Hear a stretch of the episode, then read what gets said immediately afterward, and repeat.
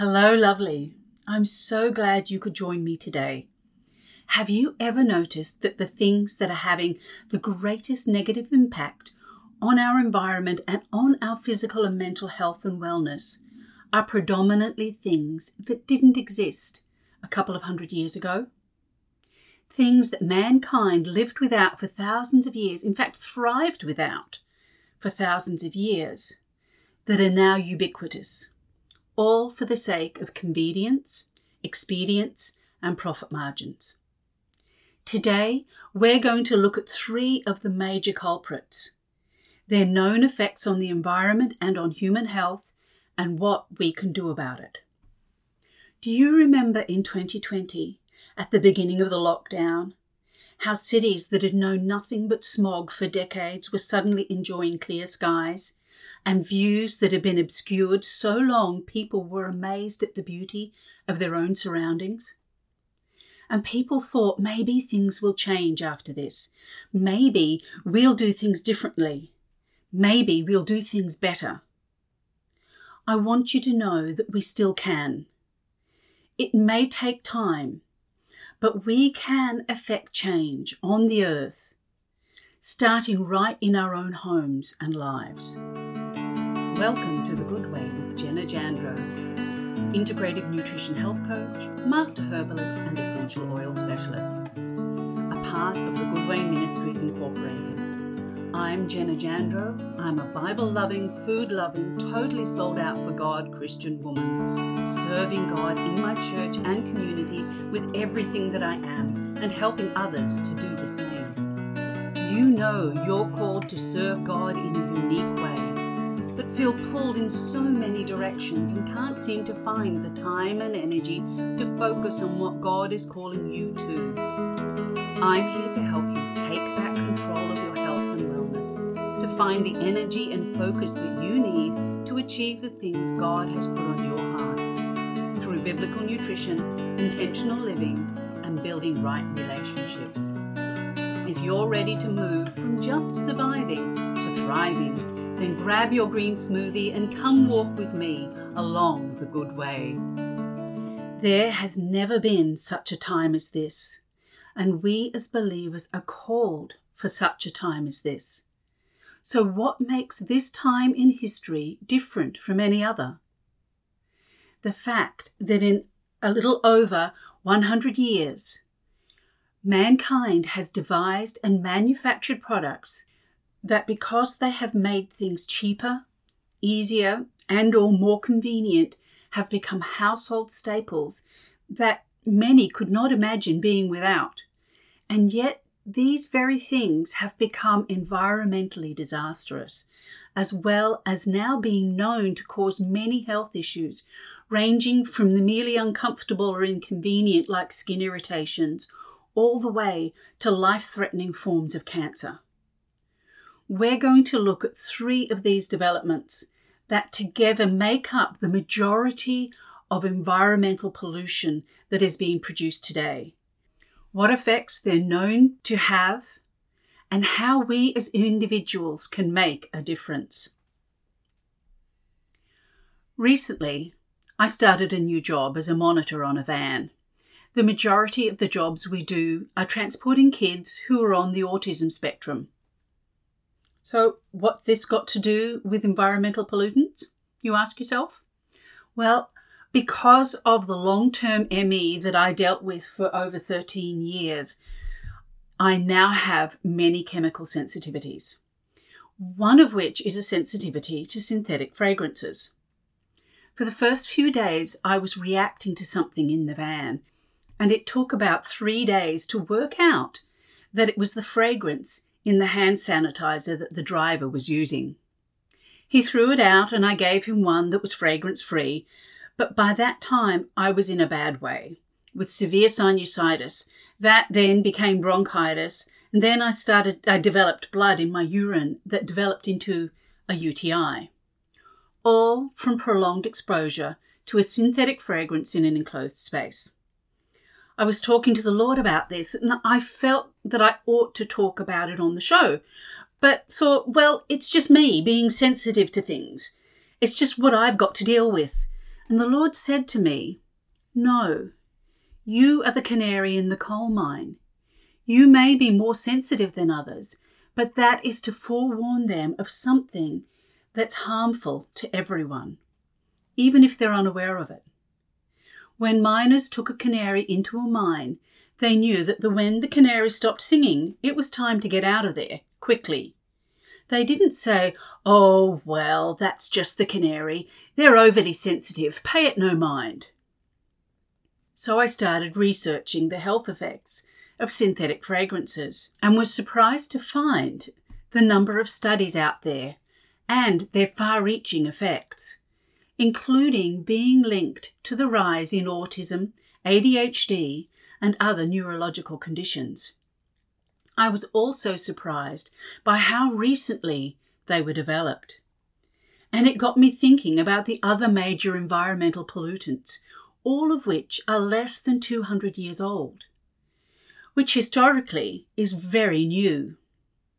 So let's have a look at the three major culprits synthetic fragrances, agrochemicals, which are synthetic herbicides, pesticides, and fertilizers, and plastics. You may wonder why I haven't included petrochemicals in this list, and the reason for that is all of these things are products of the petroleum industry. The first oil well was drilled in 1859, and 40 years later, the first synthetic ingredients, petrochemicals, were added to fragrance. And only a couple of years later, the first herbicides, also petrochemicals, were introduced. Within a decade, plastics, yes, a product of the petroleum industry, came into being. So let's start by looking at synthetic fragrances. These were first introduced in 1889 when one of the major uh, perfumeries introduced synthetic ingredients into one of their perfumes. Since then, they have become the primary source of indoor and outdoor air pollutants. Research has shown that they can trigger migraine headaches, asthma attacks, respiratory difficulties, neurological problems, mucosal symptoms, and contact dermatitis. The term fragrance encompasses more than 3,000 compounds that are documented as fragrance ingredients. Many of these chemicals that come under the term fragrance are banned for outdoor use due to their known effects on the environment and on health, but they are not controlled for indoor use so they can legally be added to indoor air fresheners, laundry products, and household cleaners, cosmetics, even though they are transmitted outside via clothing and people wearing cosmetics and perfumes, and most frequently through dry events. They are not required to be listed by name, but only require the umbrella term of fragrance. Many of these ingredients are known carcinogens and endocrine disruptors, and have been linked to many forms of cancer, including breast cancer, and have been linked to long term damage to kidneys and liver. Studies have linked synthetic fragrances to the rise in incidence of autism, ADHD, and neurological disorders, mainly due to the effect of endocrine disrupting chemicals. According to the National Institute of Health Science, endocrine disruptors are natural or man made chemicals that may mimic or interfere with the body's hormones, known as the endocrine system. People may be exposed to endocrine disruptors through food and beverages consumed, pesticides applied, and cosmetics used. In essence, your contact with these chemicals may occur through diet, air, skin, and water. Even low doses of endocrine disrupting chemicals may be unsafe. The body's normal endocrine functioning involves very small changes in hormone levels. Yet we know that even small changes can cause significant de- developmental and biological effects. This observation leads scientists to think that endocrine disrupting chemical exposure, even at low amounts, can alter the body's sensitive systems and lead to health problems. The next to come into use was the agrochemicals. First of all, herbicides. They came in, they were introduced in 1890s. Um, then after that, the synthetic chemical fertilizers in 1903. And then pesticides started being used in the 1930s. These are all synthetically derived chemicals that stem from the petroleum industry. These are used for the purpose of economics and expedience without taking into account the environmental and health issues they cause, including air and water pollution and damage to soil microbiomes and ecosystems. Examples of known acute health effects include stinging eyes, rashes, blisters, blindness, nausea, dizziness, diarrhea, and even death. Chronic effects include cancers, blood cancers, birth defects, reproductive harm, immunotoxicity, neurological and developmental toxicity, and disruption to the endocrine system. In between chemical fertilizers and the pe- introduction of pesticides, we had plastics introduced in 1907.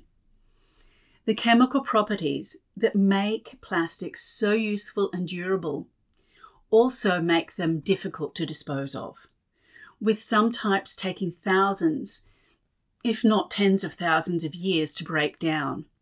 And even the breakdown process is causing problems as microparticles of plastics are getting into the environment and polluting our oceans, our air, and our ecosystems.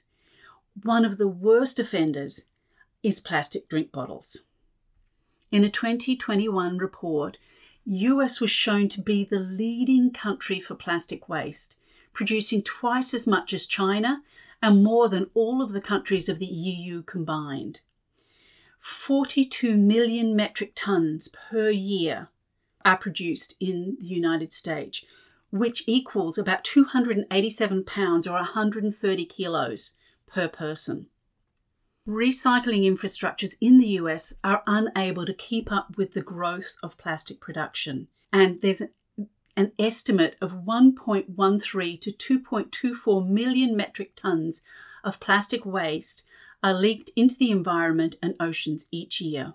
A 2018 study estimated that approximately 13 million metric tons of plastic ends up in the ocean each year around the world. Fish, seabirds, sea turtles, and marine mammals can become entangled in or ingest the plastic debris, causing suffocation, starvation, and drowning. A recent study by the International Union for the Conservation of Nature, IUCN, states that over 300 million tonnes of plastic are produced each year. At least 14 million tonnes end up in the ocean, and it makes up 80% of all marine debris found on surface waters right through to deep sea sediments. Marine species ingest or are entangled by it, causing severe injuries and death, and it threatens food safety and quality, human health, coastal tourism, and contributes to climate change. So, in less than 200 years, we have seen multiple things that did not exist previously come into existence and become so prevalent, so ubiquitous, that it seems almost impossible to get away from them. All these things were produced for the purpose of making things cheaper and easier to produce, therefore increasing profit margins, and making tasks easier and more convenient for the consumer. But we have to ask ourselves is the price we're paying too high a price for the sake of ease and convenience? Are the profit margins of these major industries more important than the health and well being of our children and the planet we call home? So, what can we do about it? How can we make any difference? How can one individual go up against these huge industries? The first thing that you can do is to educate yourself. Read product labels, read studies and research papers that have documented the effect of these products. Find out what used to be used instead. Learn old skills that have been lost or mostly forgotten. Become a producer rather than a consumer. Two, change the narrative. Don't accept the prevailing narrative that we can't do without these things. Humans have survived and thrived for thousands of years without them. There are other alternatives. Determine to use as much as possible natural, reusable, compostable, pure, organic, fragrance free, plastic free, and synthetic free. And talk to people about it, about what you're doing and why.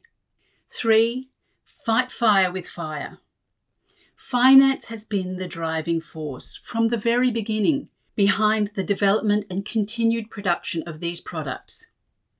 Hit manufacturers where it hurts by choosing to spend your money on products that are free of plastics, synthetic fragrances, and agrochemicals. By doing this, you are encouraging manufacturers to produce products free of those things. And if you can't find what you want in your local stores, ask for it. Talk to the managers every time you go in. Ask. If you don't start seeing what you want, you may need to go elsewhere. But let them know that they're losing your custom and why. You have the power as a consumer to set the standard for what you're willing to consume. I'm one of the lucky ones. I have acute reactions to these sorts of products, so I have an incentive to avoid them and find alternatives. But those who don't have acute reactions can easily fall into the trap of thinking that they aren't being affected, when the truth is that the effect that they are having is more likely to be one or more of the long term or chronic effects for both themselves and their children because they are being exposed continually to these carcinogens and endocrine disruptors without even knowing it. I want to encourage you to be and become an advocate, not just for yourself, but for your friends and family also, for your children and for future generations we as individuals have the power to bring about change. A desert is made up of billions of individual grains of sand. Get enough grains of sand moving in the same direction, and they can consume a whole city. But even an individual grain of sand has great power in the right place. Don't take my word for it. I encourage you to do the research for yourself and ask yourself is the convenience worth the health and wellness of our planet and our children? Or is the cost of convenience too high? Remember, educate yourself, change the narrative, and fight fire with fire. You have the power as a consumer to set the standard of what you're willing to consume. In the next episode, we're going to look at how we can help our bodies detox from these environmental pollutants that we are all exposed to on a daily basis. So join me then to learn the seven steps that we can take to support our bodies to do the job.